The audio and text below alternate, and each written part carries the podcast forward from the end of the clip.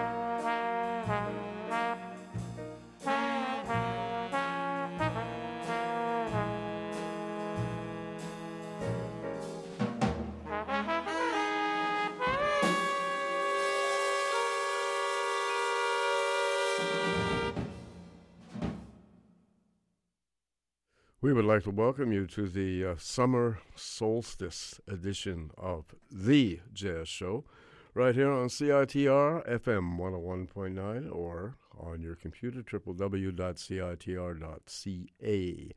My name's Gavin Walker, and of course, uh, this is The Jazz Show. I've already said that, but thing is, um, it is uh, a, a wonderful time of year, and of course, it's the the, at the tail end of this week, beginning Friday night, will be the beginning of the Vancouver International Jazz Festival. And all kinds of artists will be uh, descending upon Vancouver and uh, and uh, at various venues all over the place. And of course, there's lots of uh, tons of free concerts, uh, tons of ticketed concerts, all that kind of stuff. And uh, we did have our big jazz festival show a couple of weeks ago, and I'm hope that uh, some of you out there were listening to uh, myself and uh, the redoubtable media director of the Jazz Festival, Mr. John Orysik. And uh, we'll be uh, mentioning, of course, and how to uh, get tickets. And if you haven't done any planning at all, um, it's there's a couple of, or there's a great website to go on to to uh, do that, and you can purchase tickets, make reservations, and do everything online. It's it's quite uh, it's very very convenient. We have a great show lined up for you this evening. We have all kinds of stuff. Uh, as a matter of fact, um, I was just thinking today. Uh, I was reminded of a recording that I have of none other than Charlie Parker when he was 22 years old he wasn't, nobody knew who he was at the time except for a few musicians in the Kansas City area. And he did a couple of home recordings just with a guitar player and uh, another friend playing some quiet brushes in the background. I re listened to that today, and it's absolutely amazing to hear 22 year old Charlie Parker do a couple of tunes. We're going to play some of that a little later on. But speaking of Charlie Parker, our jazz feature artist this evening is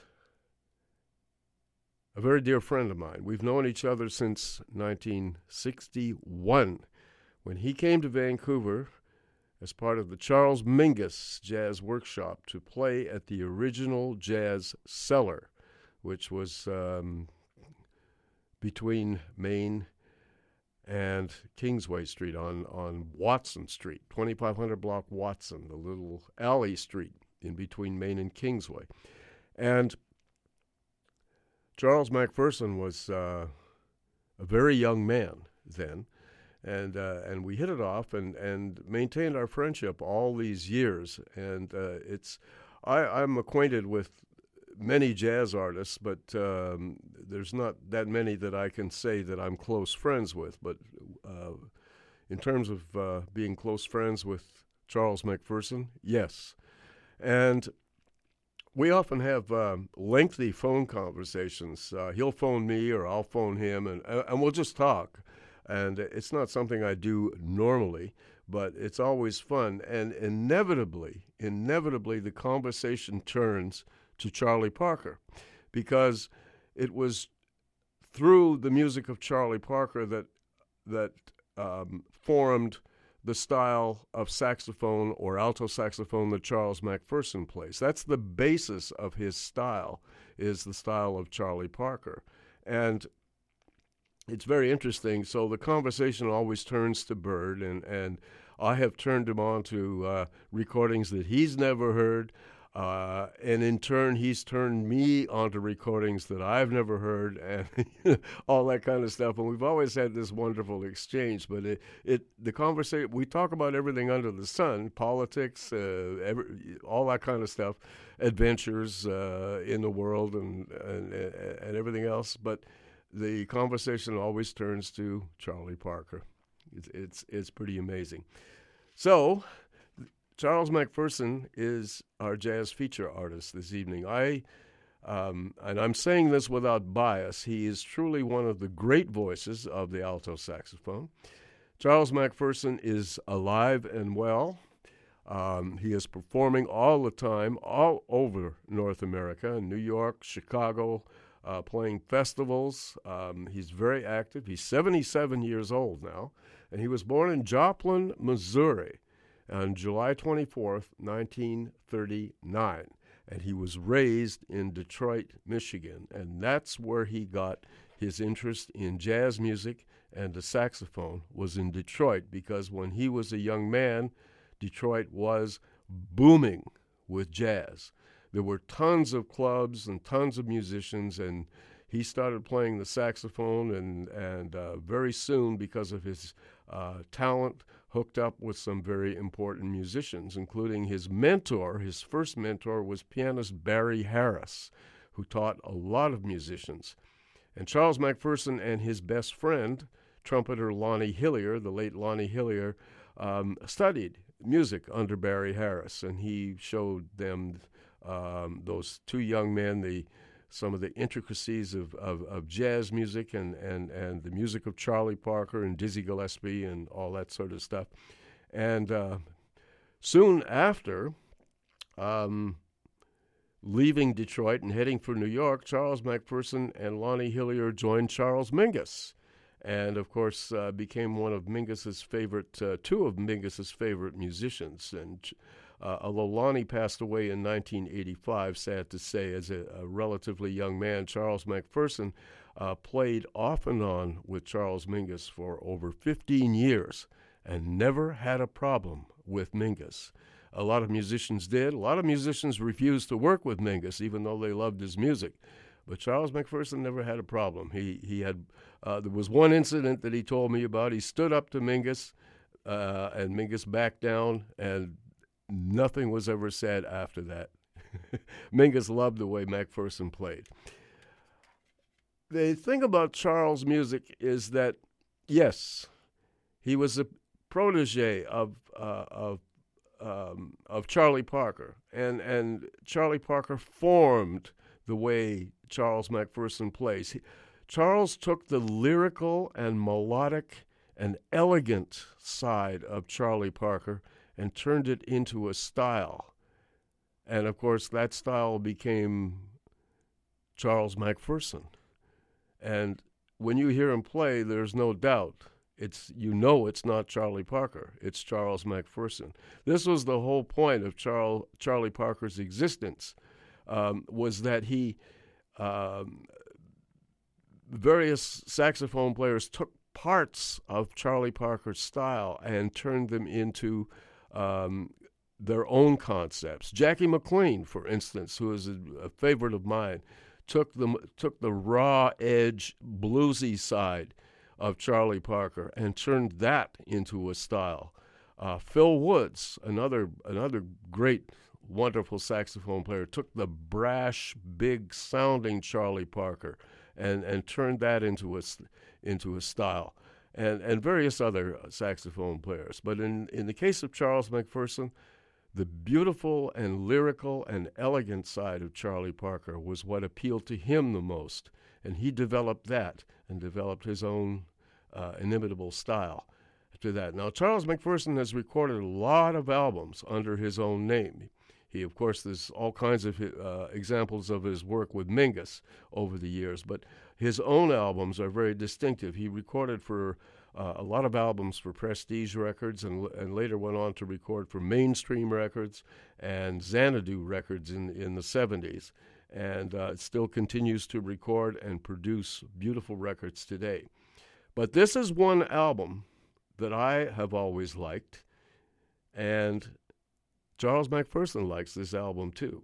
We've talked about it, and um, he likes his playing on this album. He's uh, he can be pretty self-critical, as most musicians are, but he said this this session was so smoothly done and and worked out so beautifully. He was very pleased with it, and he said this is an album that I personally like to listen to of my own work. And um, so that's, in a way, that's a nice compliment. He said, because there's other albums that I refuse to listen to, but this album I love. So, without further ado, we're going to hear this album. It's a quartet album, and it features Charles's first mentor on piano, and that's Barry Harris, who was affectionately known as Uncle Barry Harris because he was uh, uncle to so many uh, Detroit musicians. And Barry, of course, lives in New York City now. And he um, uh, uh, teaches as well. And he, I'm, I'm very happy to say he is still alive and, and still playing.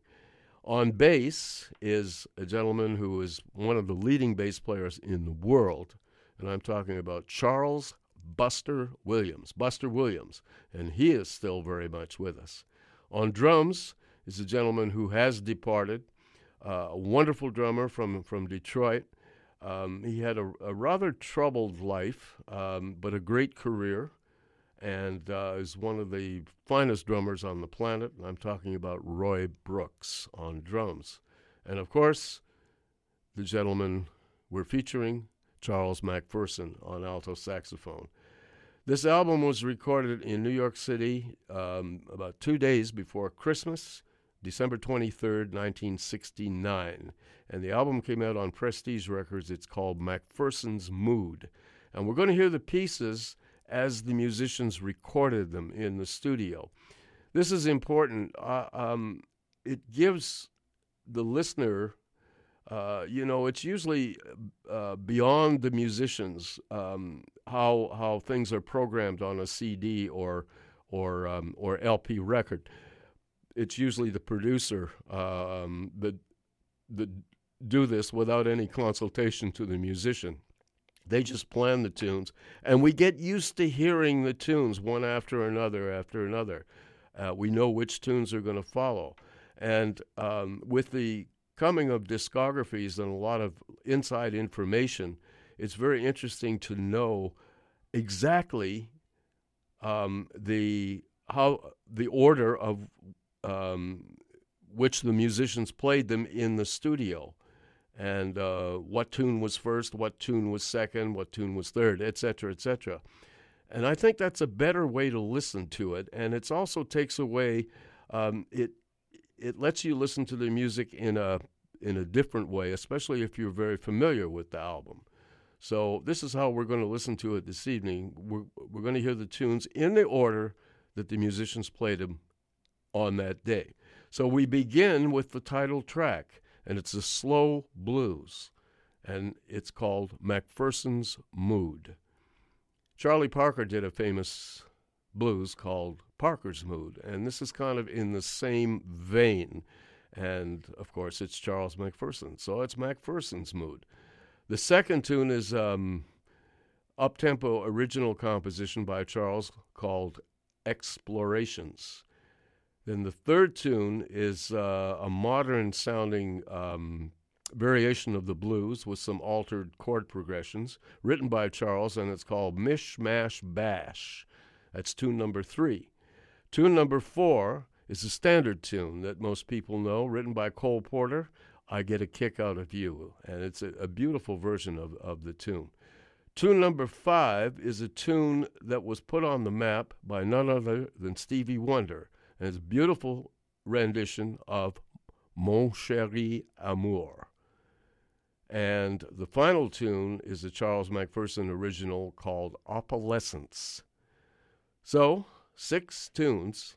Charles McPherson on alto saxophone, Bus, uh, Barry Harris on piano, Buster Williams on bass, and Roy Brooks on drums. And we begin with McPherson's Mood, our jazz feature this evening.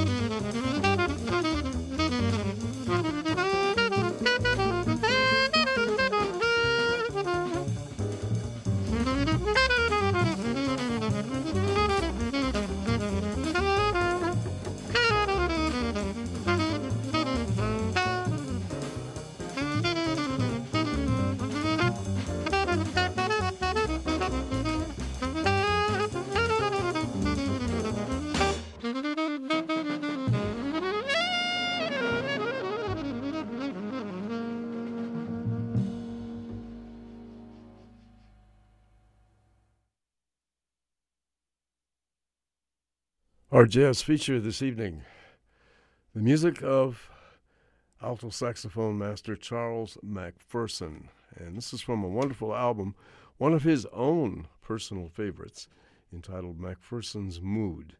And it was um, recorded for Prestige Records back in December. December 23rd, two days before Christmas, 1969, in New York City. And Charles, of course, playing the alto saxophone, his early mentor on piano, Barry Harris, and on bass, the great Buster Williams, and on drums, the late and great Roy Brooks. And we heard um, in the recording order the six tunes that the uh, group recorded on this particular day. We opened with the Slow Blues, a perfect start written by Charles McPherson, and of course that was the title track, McPherson's Mood. And um, Charlie Parker had, uh, of course, made a very, very famous recording called Parker's Mood. So this was McPherson's Mood in the same kind of vein. And uh, tune number two was an uptempo um, piece by Charles called Explorations. And then tune number three was uh, a variation of modern style blues called Mish Mash Bash, written by, of course, Charles. And then we moved to uh, one of the great standard tunes, and uh, a very famous one um, at, by Cole Porter called I Get a Kick Out of You. And then the follow up tune, tune number five, was a tune that um, Stevie Wonder put on the map and uh, was a latter day, um, became a latter day standard in the tune, Mon Chéri Amour. And the final tune was uh, an interesting original by Charles entitled Opalescence. And that's the jazz feature this evening. My good friend and uh, very much alive, he is so active in music uh, these days. He's playing everywhere New York, Chicago, you name it. He, he gives lectures, he teaches, um, he uh, is recording, uh, traveling all over North America and, uh, and Europe. And uh, he's 77 years old and uh, a picture of health and a really fine example of the positive side of jazz music. And Charles, to my mind, is still, I think, one of the finest exponents of the modern alto saxophone, and uh, a great musician and a very inspiring person. So, this is uh, a way of honoring uh, the living. I often get teased by uh, some some people, some good friends of mine always say, "Gee, you know, you played all these musicians on your on your show. They're great, but they're all dead." I'm very happy to say that three of the musicians on this date are still with us. Roy Brooks is the only one that's departed. Uh, Charles McPherson, Barry Harris, and Buster Williams are still very much a part of the jazz scene and uh, still performing, playing, and um, contributing to the scene, such as it is. All right, that was our jazz feature. I certainly hope you enjoyed the lyrical and elegant stylings of the one and only Charles McPherson. My name's Gavin Walker, and of course, you're listening to CITR FM 101.9 or on your computer, www.citr.ca. And we're going to uh, carry on with some music, but a little different now. This is, um, we're going to hear two tracks by the Gene Ammons All Stars. And of course, Gene Ammons, one of the leading voices of the tenor saxophone. But here he's leading a whole slew of musicians. And there's some interesting things happening on these two tracks. And we're going to hear all of these guys uh, solo as well and um, it's uh, these these two tracks are are quite interesting. They they came out on a prestige date. There's actually a couple of prestige albums, but um, the group is, of course, led by the great Chicago-born, great voice of the tenor saxophone, one of the biggest sounds in the world, Gene Ammons on tenor saxophone, and he is leading Jerome Richardson on flute and on alto saxophone, none other than John Coltrane. Interestingly enough, um, Coltrane, of course, played alto saxophone in his very early days, but then switched to the larger tenor.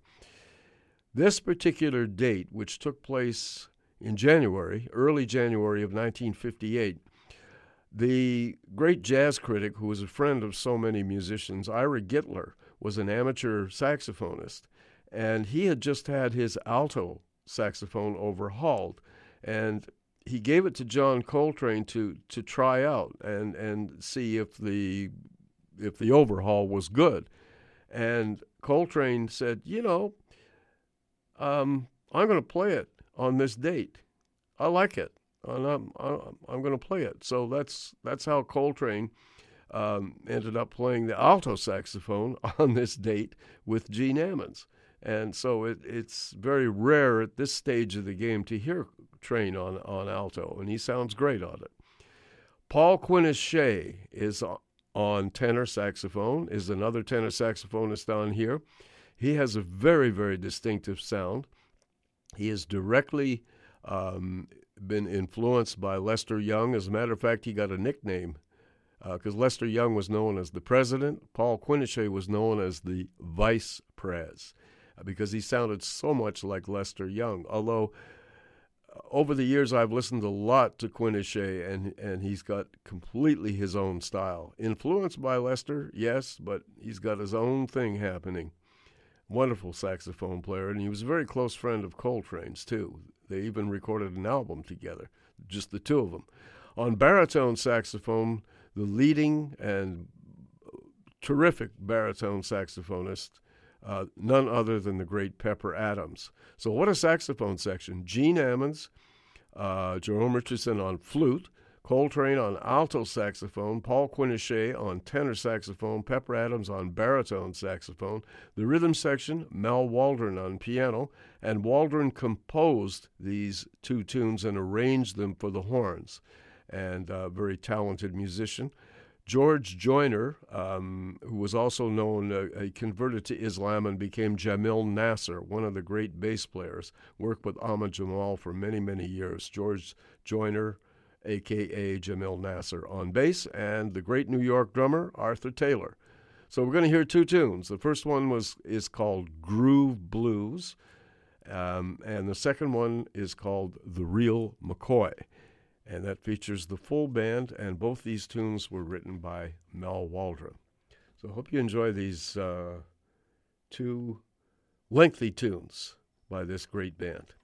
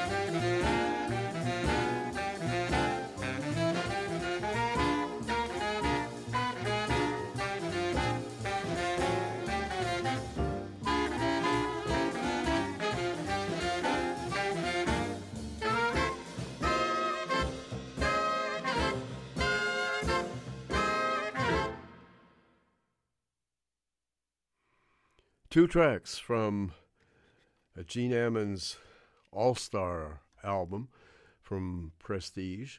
Um, they were issued on a couple of dates um, The Big Sound and Groove Blues. But uh, Gene Ammons leading a rather large ensemble, a whole bunch of formidable musicians. Uh, Gene, of course, the, the leader on tenor saxophone and uh, possessor of uh, one of the most uh, biggest sounds on tenor, and of course, very distinctive with his bluesy style. We heard Jerome Richardson on flute exclusively. On alto saxophone, none other than John Coltrane. And on very distinctive tenor saxophone, he has that kind of pulpy sound. Um, Paul Quinichette, who was known uh, because his style was very close to the um, president, Lester Young. Paul Quinichette was known as the vice pres and um, very, very fine saxophonist. And on baritone saxophone, one of the great masters of that instrument, Pepper Adams. And the composer and arranger of those two tunes was the pianist on the date, the great Mal Waldron. And on bass, um, he was then known as George Joyner, but he uh, converted to Islam and became known as Jamil Nasser and very, very fine, strong bassist, and worked with, uh, as I mentioned before, worked with Ahmad Jamal for years and years and years. Great bassist. And on drums, the great New York drummer, Arthur Taylor. All recorded right after New Year's Eve, January 3rd, 1958. they all got uh, over their hangovers and played uh, extremely well on this date. The two tunes we heard, Groove Blues was the first one, and the second tune was entitled The Real McCoy. All right, we hope you enjoyed uh, those uh, Gene Ammons um, All Star uh, dates. And we're going to be back with some music by a gentleman who is celebrating a birthday today. And I'll tell you who it is. But first, we're going to hear some messages. I'd just like to remind you that you are listening to CITR FM 101.9 or on your computer, www.citr.ca. My name's Gavin Walker. And uh, as I said, we'll be back and celebrate a birthday anniversary right after some messages here. Beginning with this one.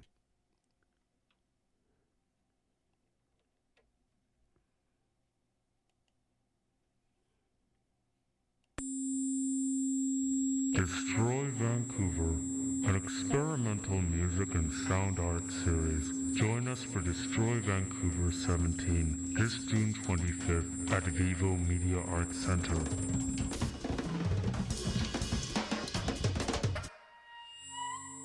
Featuring Chris Corsano, Evan Parker, Aaron Sexton, and Scant in Tone. $15 advance, $20 at door this June 25th, starting at 8.30 p.m.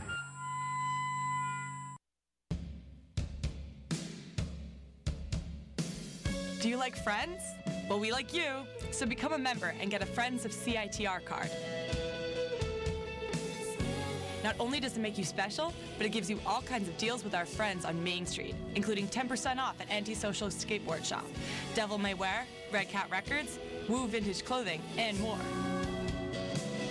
Visit CITR.ca for more, or come check us out in the Nest. You're listening to CITR 101.9, broadcasting from UBC's Point Grey campus, located on the traditional, unceded Coast Salish territory of the Hunkaminam speaking Musqueam people.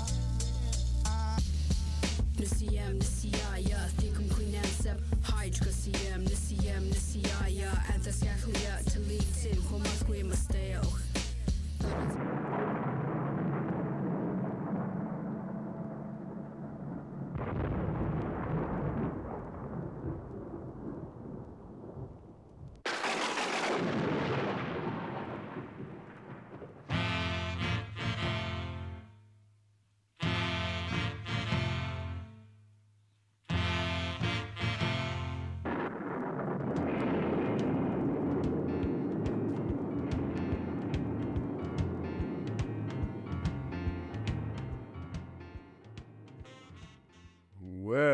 got some weather.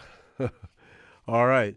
Uh, tonight is going to be partly cloudy with a low of 13. The sun did break out today for a while, but it was uh, there was quite a bit of cloud around. May- tomorrow is going to be mainly cloudy with a low of 13 and a high of 21. And for the next uh, few days, Wednesday, Thursday, f- and Friday, um, it's going to be cloudy with um, a 40 to 60 percent chance of a shower all three days, with lows around 13 and highs uh, hitting up to 19. Saturday is a little better. It's going to be a mix of sun and cloud with a low of 12 and a high of 22, getting warmer. Then it's going to clear completely away by Sunday, and it's going to be sunny on Sunday with a low of 13 and a high of 24. So that looks good for the weekend. And of course, the uh, the big uh, Robson Square um, Jazz Festival events downtown uh, are outdoors, and of course, um, they're going to be. It looks as though they're going to be rain free, which is really, really, really nice because the Jazz Festival begins on Friday uh, officially. And then, of course, there's all that outdoor stuff uh, Saturday, Sunday uh, down at Robson Square. And of course, there'll be thousands of people down there, and it's always nice if it's not raining. I mentioned a birthday, and one of the great innovative musicians celebrating a birthday today. He was born in Los Angeles of Panamanian parents. I'm talking about Eric Allen Dolphy. Eric Dolphy. Eric Dolphy was the only child um, of these um, nice folks, hardworking immigrant uh, parents, and they encouraged their son, who exhibited an interest in music very, very early, and made sure that he had everything he needed to develop his skills. And of course, Eric Dolphy became one of the most innovative and adventurous and um, incredible musicians on alto saxophone. As a matter of fact, he played all the saxophones. He did he did studio work in his early days in in L.A. playing baritone, tenor, all the horns. But he alto was his um, major saxophone, but he also played the bass clarinet. And uh, he played regular clarinet too, but he he developed a great love for the bass clarinet, and that became his secondary voice. And of course, all the while he was studying and playing the flute, and of course, he was a master flute player.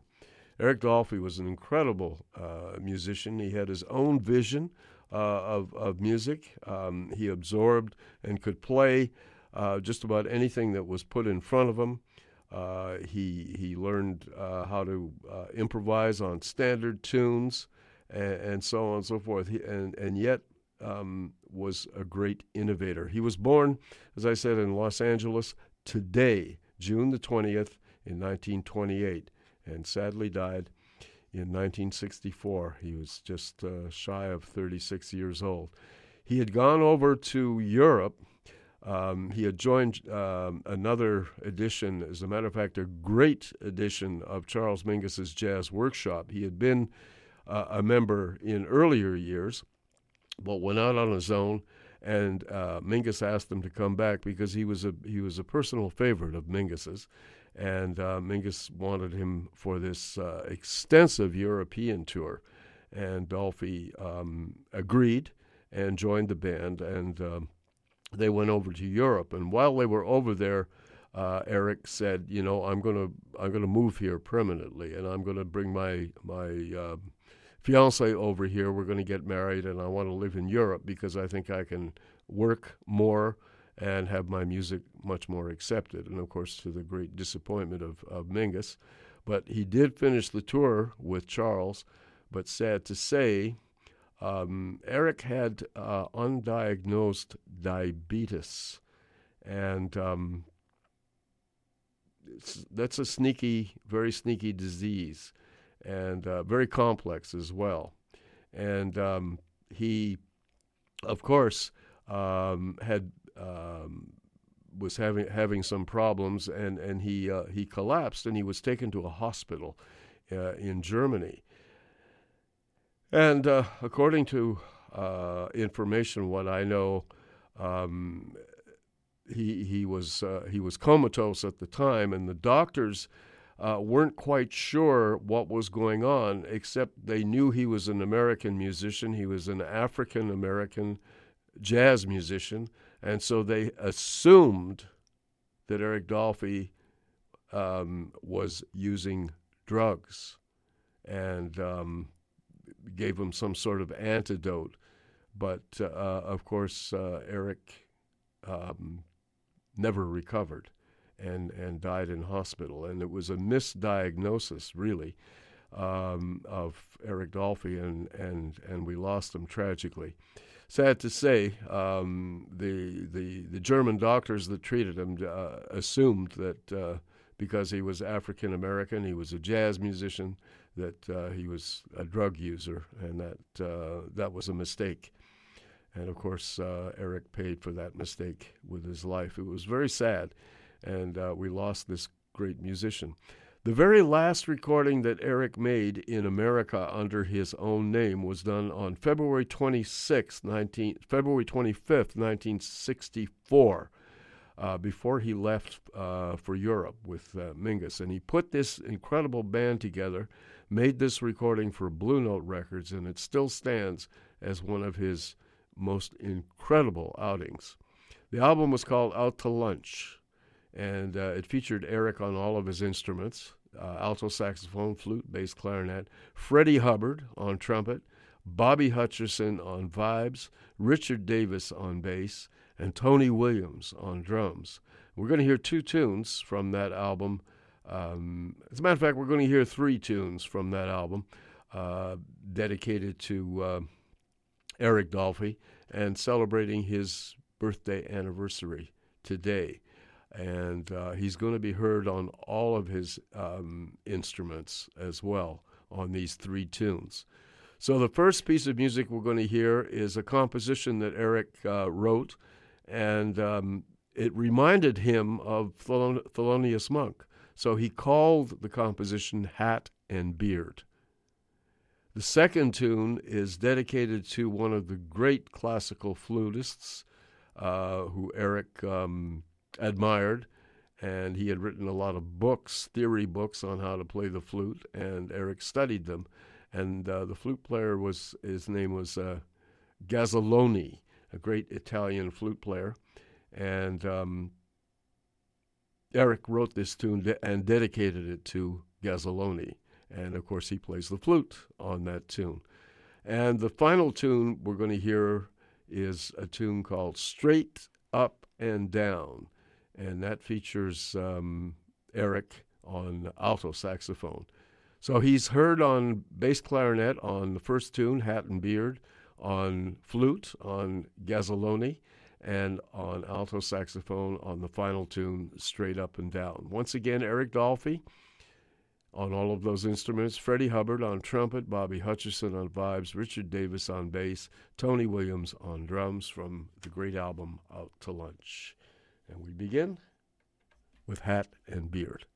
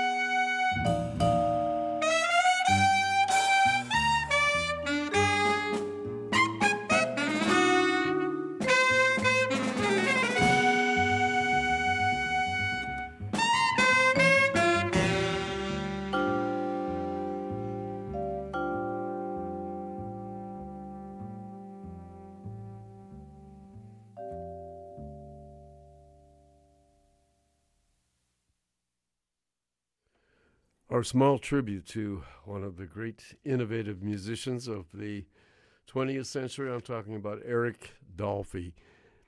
And this particular date was done for Blue Note Records. It was his last um, date done on U.S. soil um, before his untimely departure. Um, he did go to Europe and uh, worked with Mingus for a few months, and of course died over there at a young age, uh, 36 years old. This was recorded February 25th, 1964, and uh, it featured an all-star band put together by Eric. With uh, we heard Mr. Dolphy on alto saxophone, flute, and bass clarinet. We also heard Freddie Hubbard on trumpet. Bobby Hutcherson on vibes, Richard Davis on bass, and Tony Williams on drums. And of course, the album is um, one of Eric Dolphy's true classics. The album is called Out to Lunch, and we heard three tunes from there. I picked those three tunes because it has all of the instruments that he played so beautifully. Um, the opening track was a Dolphy composition entitled Hat and Beard.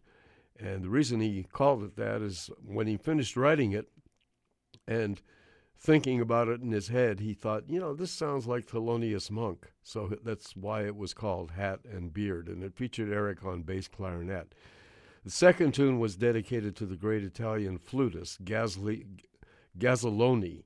And it was called that. Uh, that was the title of the tune, Gazzelloni. And it featured, of course, Eric on the flute. And again, it was his composition. The last tune is kind of almost a, humorous thing because when he finished writing it and thinking about how he wanted to, to have it played, it reminded him of uh, of a drunk staggering home at four o'clock in the morning, trying to trying to stay upright, and so he called it "Straight Up and Down," and of course Eric was featured on alto saxophone on that tune. The thing about Eric Dolphy, a lot of people, um, he did have his detractors, of course, because he was so innovative, and that that's not unusual in, in, in music. And the thing is, uh, Eric's music, all of it contained a, a, a very mordant sense of humor as well. Um, Eric Dolphy's music uh, ranged over um, joyousness, anger, hurt, sadness, all all those emotions.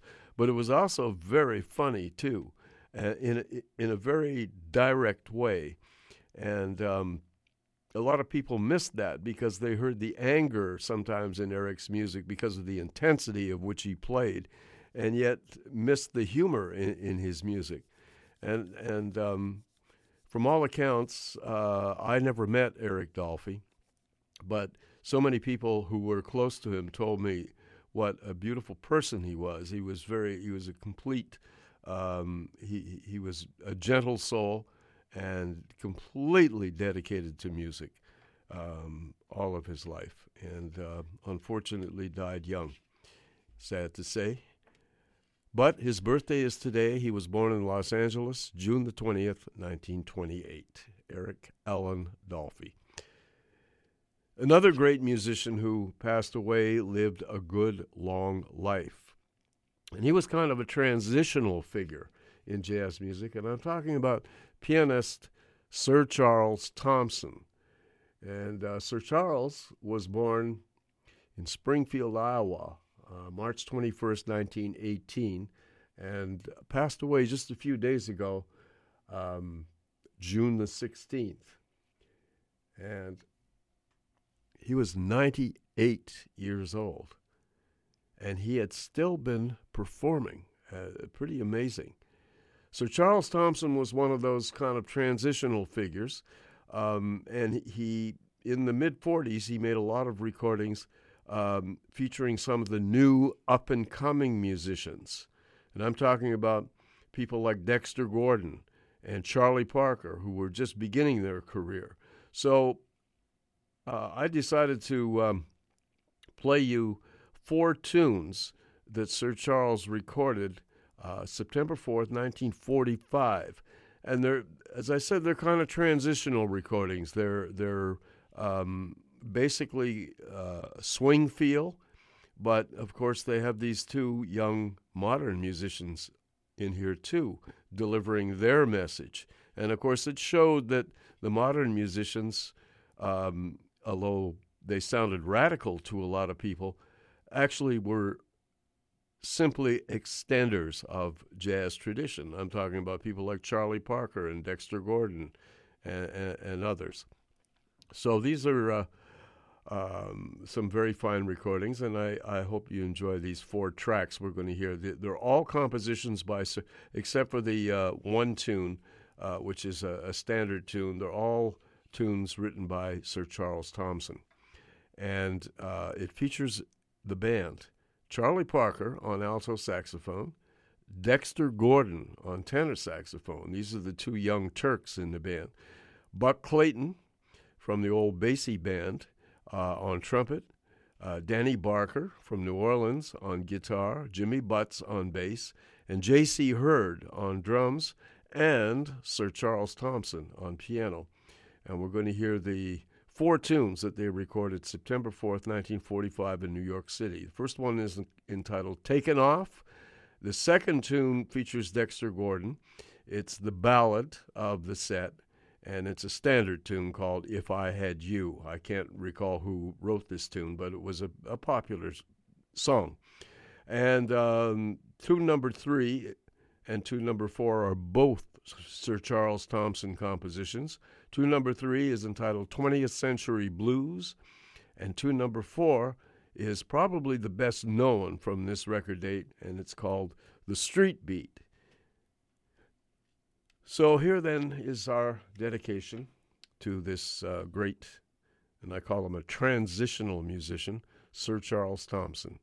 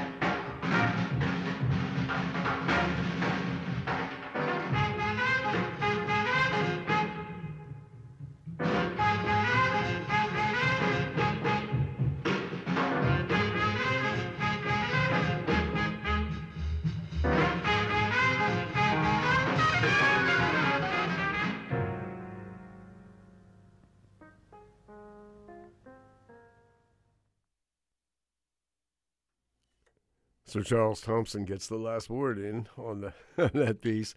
And of course, uh, it's our little dedication to this uh, wonderful pianist, arranger, and composer, Sir Charles Thompson. Lived to 98 years old, passed away uh, June the 16th. And um, great musician, kind of a transitional figure in jazz. He, he um, unlike some of the older musicians, uh, he liked the young guys that were coming up, especially in the uh, uh, in the mid '40s, because there were you know such people as Dizzy Gillespie, Charlie Parker, um, all kinds of people playing modern jazz, and some of the older musicians were hostile toward them and uh, called them fakes and shams and all all this kind of stuff. And um, Sir Charles Thompson was one of them that uh, was very sympathetic toward them. He liked what they did and realized that they were part of the tradition. They simply were had some different things to play, and so um, he used them on uh, used a couple on this particular record date, which was done September fourth, nineteen forty five, in New York, and it featured Charlie Parker on alto saxophone. Dexter Gordon on tenor saxophone. They were both young guys at the time. Buck Clayton from the old Basie Band on trumpet, uh, Danny Barker on guitar, Jimmy Butts on bass, and J.C. Heard on drums, and of course Sir Charles Thompson on piano. He arranged all the tunes and composed three of these four tunes. The first one was called Takin' Off, and the second tune was a standard that didn't um, strangely enough, didn't feature Charlie Parker in any kind of a solo on that piece featured all the other musicians, uh, but it was a standard tune called If I Had You, an old ballad.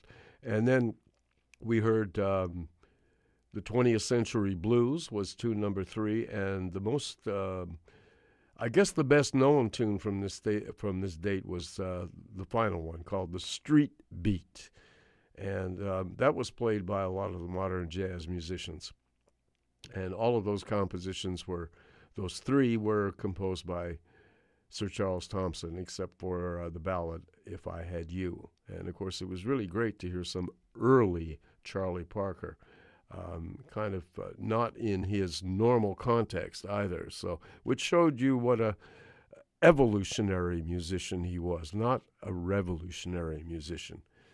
He was able to play with uh, all the uh, older musicians and adapt his style to uh, their kind of um, rhythmic concept. Speaking of Charlie Parker, we're going to listen to these are home recordings that Charlie Parker made when he was 22 years old. Nobody knew who he was except for uh, a few musicians that had been around him, but he wasn't famous then.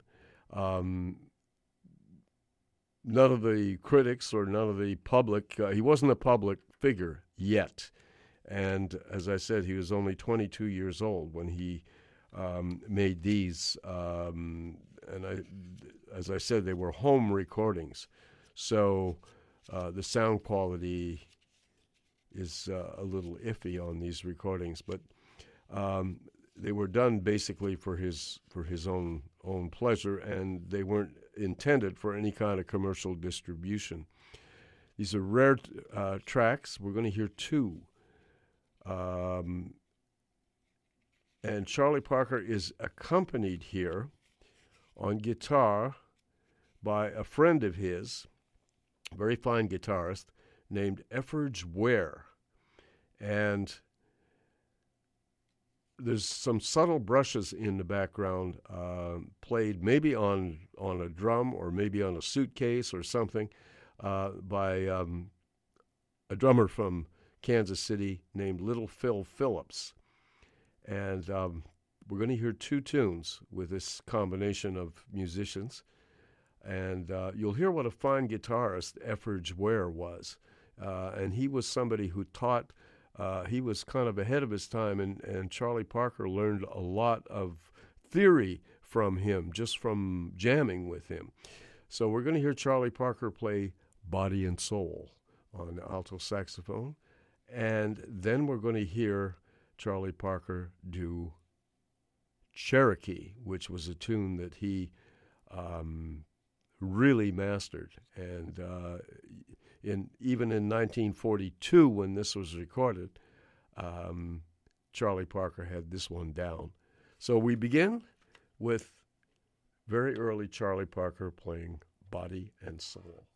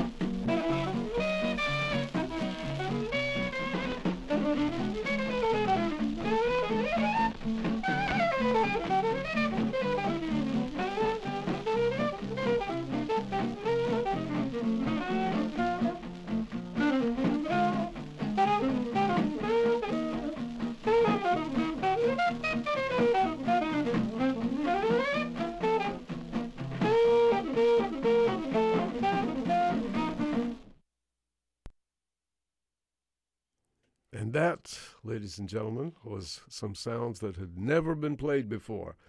That's right. Early Charlie Parker, recorded in September of 1942. And uh, he was only 22 years old at the time. Um, very few people knew who he was, and um, nobody would ever have predicted his effect and his influence on all of jazz music. And uh, these are some of the earliest um, decent recordings of uh, of Charlie Parker just uh, just playing. His partner on guitar is someone who um, an older musician who Charlie Parker learned a lot of things from, and uh, that was Efferge Ware on guitar. And we heard some subtle brushes in the background, uh, played by another Kansas City musician by the name of Little Phil Phillips and of course Charlie Parker on alto saxophone, and um, he had it all together then, and it was just absolutely amazing. And actually, the fidelity of these recordings is not bad, considering they were um, amateur recordings. All right, hope you enjoyed that. A uh, little tribute to Early Bird. Now, before we get to our next music, uh, we've got uh, a few things that I'd like to tell you about, including the fact that uh, we are broadcasting from unceded Musqueam territory right out here at the University of British Columbia. CITR 101.9 or on your computer www.citr.ca. My name's Gavin Walker, and this is The Jazz Show, a regular Monday night feature on CITR. And um, we have a couple of websites we should tell you about.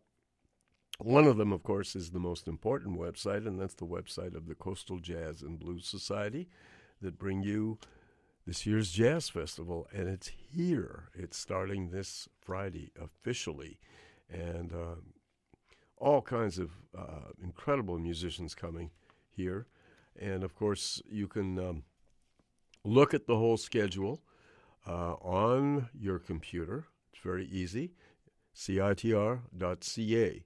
And it's a very complete um, and up to date website. You can buy tickets. There's lots of ticketed items, um, all kinds of places. Uh, Frankie's uh, Jazz Club down at 765 Beatty. Um, late night innovation series at Ironworks, um, Performance Works, Christchurch Cathedral, the Vogue series, and the Queen Elizabeth Theater. So there's all kinds of events happening, and of course, all kinds of free stuff too. So to um, really make your plans, uh, the best thing to do is get onto that website. You can make reservations for ticketed events, buy tickets, all that kind of stuff, and um, just see the expense and the um, innovation of um, this year's Jazz Festival. All kinds of wonderful artists coming here. And uh, that's all you have to do is just get onto that website, check it out, browse around, take your time. Coastaljazz.ca. Another comprehensive website, of course, is one I often refer to, and that's the website of the coastal of. Um, I already said the Coastal Jazz and Blues Society. I'm talking about VancouverJazz.com. That's an excellent website as well. That's that's a good one. All sorts of links on that one too. So two important websites: CoastalJazz.ca, VancouverJazz.com, and um, one more brief thing. My good friend uh, Ken Speller is a instrument musical instrument repairman. Um, reeds are his reed instruments are his specialty: saxophones, flutes, clarinets. Uh, he does that uh, from his own home and uh, keeps the costs of maintaining these instruments down to a very reasonable minimum. He's also a great teacher, and uh, a wonderful saxophone player in his own right. And uh, he has a um, business called Music at Home, where he will come to your house and teach you how to play the saxophone, the flute, or the clarinet. And um, he is a very, very good teacher. He can be reached at 778 800 1933. 778 800 1933 or K Speller, K S P E L L E R underscore 14 at yahoo.ca. K Speller underscore 14 at yahoo.ca. He's a good guy to know. And we'll be right back with an artist who's going to be our guest next week on The Jazz Show. And we'll tell you more about that right after these brief messages.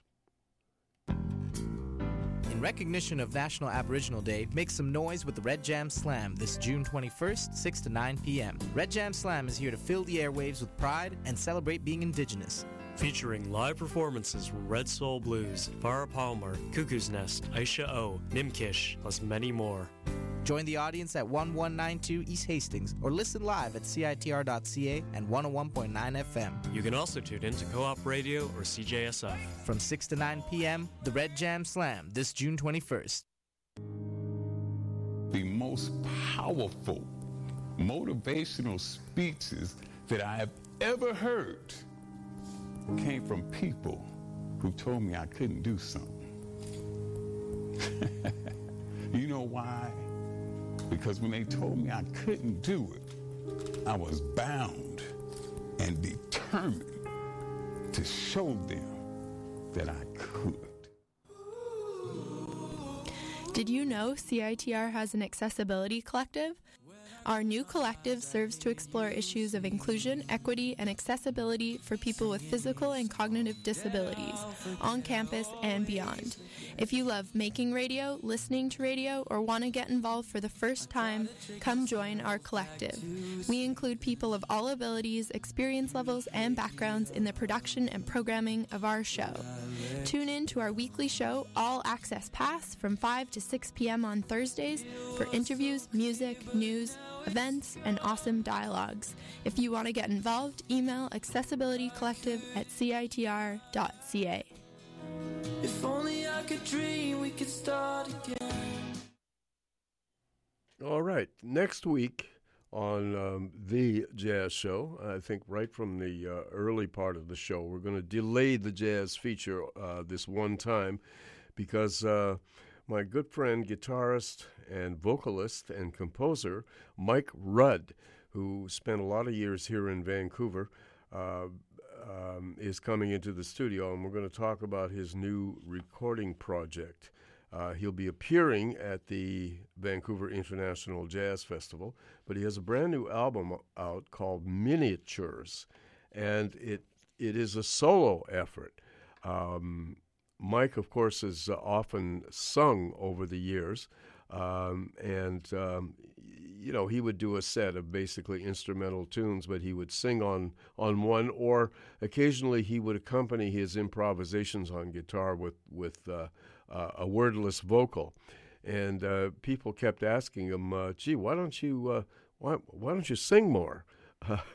and so he um, decided to do this is sort of an overdue album. Uh, uh, he was asked for many years to do a solo album, and of course he he he demurred and and uh, finally decided he was going to do one. And uh, this one features vocals and solo guitar, all done by Mike. No overdubs, nothing. Uh, that's pretty well stated on the CD. And his concert here will be uh, from this particular repertoire. And um, as Mike says, I worked out many of these arrangements and now they're ready to share. Since the band is scrunched down to only one person, uh, the songs and solos are short. I felt that these were becoming something tiny and special, like little crafted figurines, miniatures, if you will, and I hope you enjoy them. So that's why the album is called that. We're going to hear a selection of um, tunes from here, some standards and some compositions by Mike. The first one is dedicated to a beautiful park in uh, in the east side of Montreal, Parc La Fontaine, La Fontaine Park. And um, this is the first composition on the album that we're going to hear, Parc La Fontaine. And the second piece of music is a very beautiful tune called You Must Believe in Spring, which was, of course, uh, composed by Michel Legrand and some other people. Then we're going to move to a tune uh, written by Charlie Parker entitled Dexterity.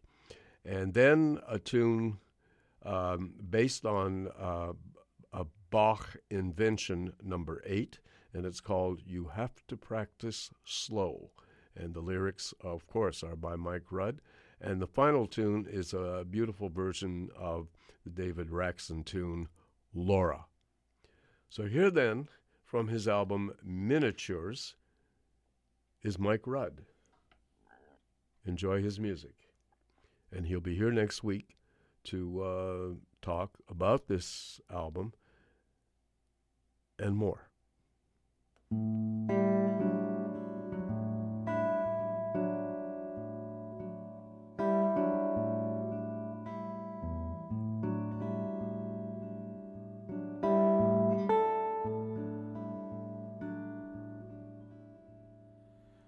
The summer is simmering your brain, love, you can meet me at Parc La Fontaine, love. And at length, when you cool down, we can start to make sense of your life in this town. There is no one around to arrest you, and no trial to torment you or test you. We'll just sit under the leaves, and you'll plead your defense to the grass and the breeze. Rest now, head against this tree. See how simple life can be, something will render you whole once again here in the half light of Parc La Fontaine.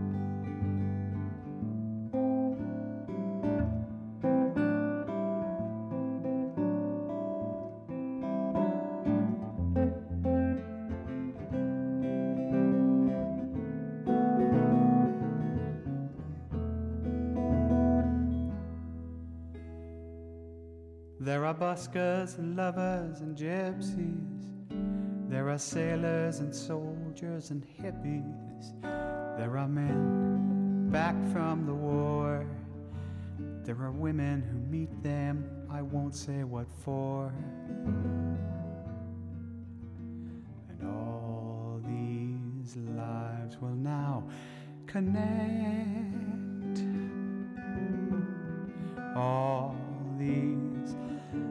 Lines will intersect. Only a moment and never again. Here in the gloaming of Parc La Fontaine.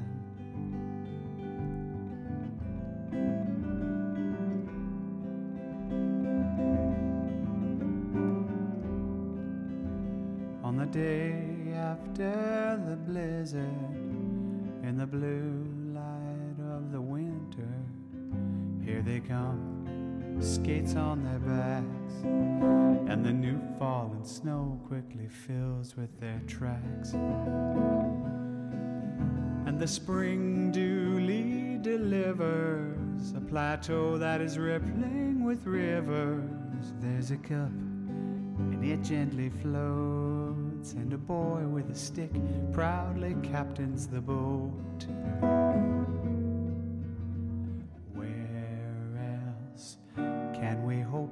To see a vision of how life used to be? Evenings in summer that don't seem to end. Here in the half light of Parc La Fontaine.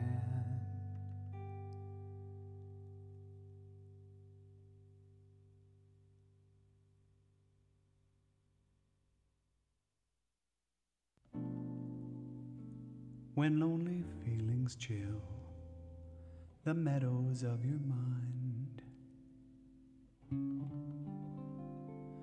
Just think if winter comes, can spring be far behind? Beneath the deepest snows, the secret of a rose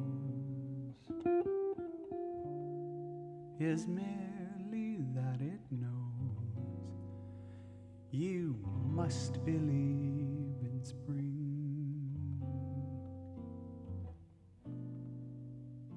Just as the tree is sure its leaves will reappear. It knows its emptiness is just a time of year. The frozen mountain dreams of April's melting streams. How crystal clear it seems. You must believe in spring.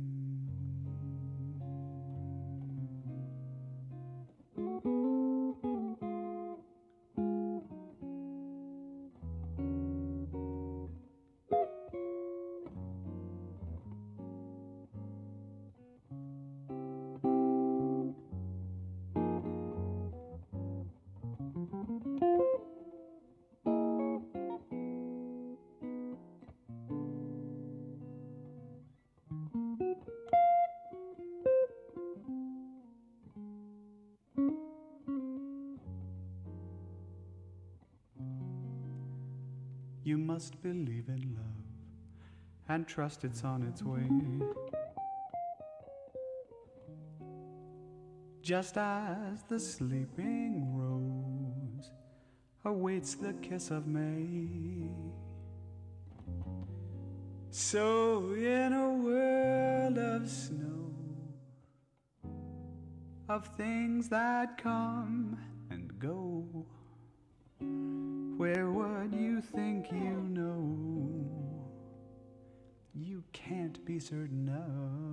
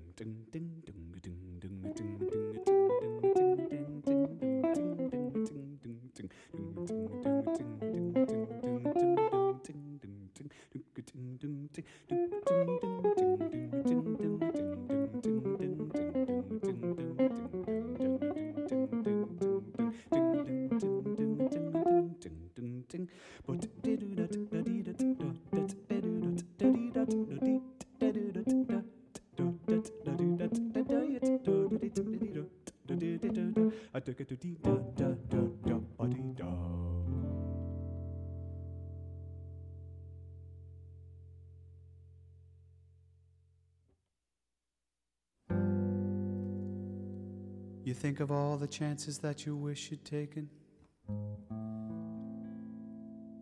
If you hadn't let yourself be lost and shaken, long forgotten wisdom of the heart awakens to a soaring joy where time is like a toy. And in a childhood reminiscence, you recover memories of a music that was like no other. Bach is like a brother from another mother, and you will discover when you can relate it, never stating it too fast. When you're not intimidated by the players of the past, then at last you'll find you're ready to begin. Música You have to practice slow if you're ever gonna get it sorted out.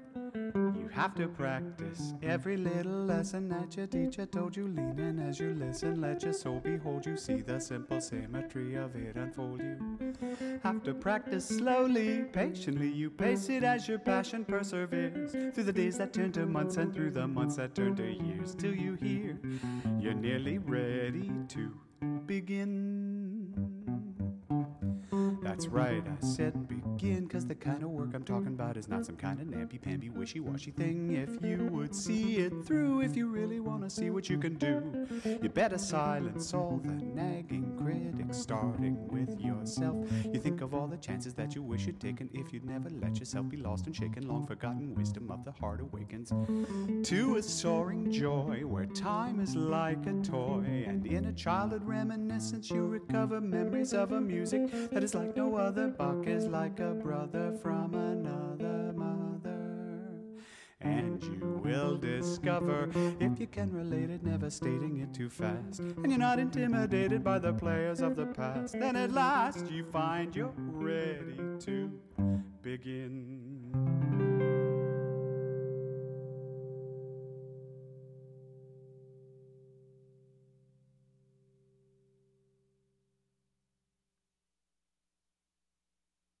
Laura is the face in the misty light.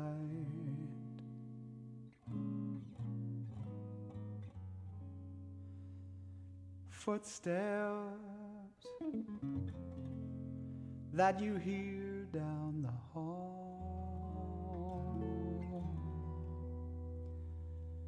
The voice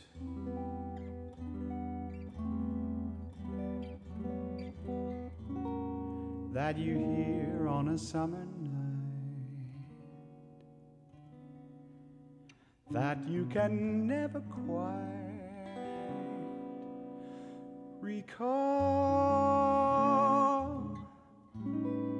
And you see Laura on a train that is passing through. Those eyes, how familiar they seem. She gave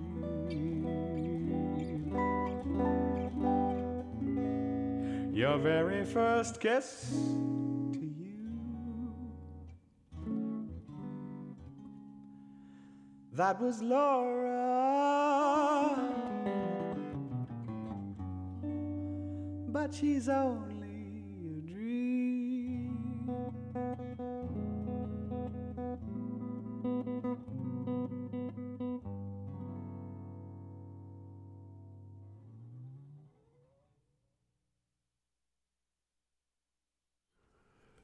That was the talented guitar work and the voice of Mike Rud, and he's going to be our guest next week on the show. This is his latest album and his latest uh, recording project, and we'll be talking to uh, Mike about uh, this album and um, other things that uh, that he has done over the years. And of course, Mike lived here in Vancouver and went to Cap College, and um, of course now lives in the city of Montreal. And of course, uh, Mike will be here for the uh, Jazz Festival and doing um, selections from uh, from this album, which is called Miniatures, and it features his um, his singing voice and his uh, incredible guitar work, and uh, it's quite a um, uh, an accomplishment for Mike to uh, have done this album. Um, there are no overdubs and everything, but he's responsible for the guitar work, the vocals, the arrangements, and uh, and the fact that there's no overdubs, which he uh, insists on telling you because uh, uh, he did this. This is a solo project. So we heard um, a whole bunch of tunes from this album, beginning with Parc La Fontaine, uh, dedicated to that great park in Montreal, and then the um, Michel Legrand tune "You Must Believe in Spring," and then a Charlie Parker tune called "Dexterity." and then one based on Bach Invention Number Eight called "You Have to Practice Slow," and the final tune was uh, the great ballad "Laura." So Mike will be our guest on the show next week. Meanwhile, we'd like to carry on a little bit and play you uh, some music by from an album called "Stick Up." by vibist Bobby Hutcherson, which features the great Joe Henderson on tenor saxophone, McCoy Tyner at the piano, Herbie Lewis on bass, and Billy Higgins on drums. And this is a composition uh, that Bobby wrote. It's um, very similar, actually, to the John Coltrane tune called Spiritual, but I like this tune as well. It's in that mood, but it's a Bobby Hutcherson composition, and it's called Verse. Enjoy.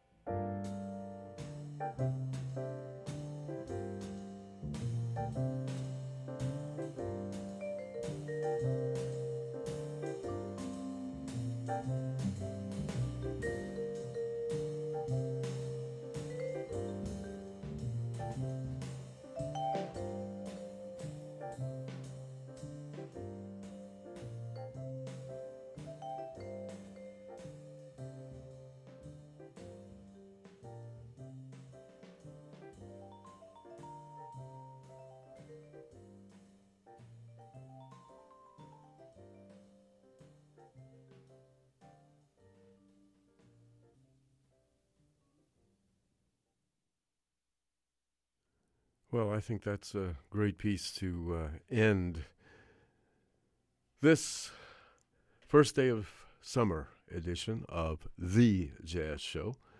And that was, of course, vibraphonist Bobby Hutcherson leading Joe Henderson on tenor saxophone, McCoy Tyner at the piano, Herbie Lewis on bass, and Billy Higgins on drums. And that's from the album Stick Up a rather rare item on uh, Blue Note Records, and that tune was entitled Verse, and it was uh, written by Bobby Hutcherson. All recorded uh, July 14th, 1966. Bobby Hutcherson, one of the great geniuses of the vibes.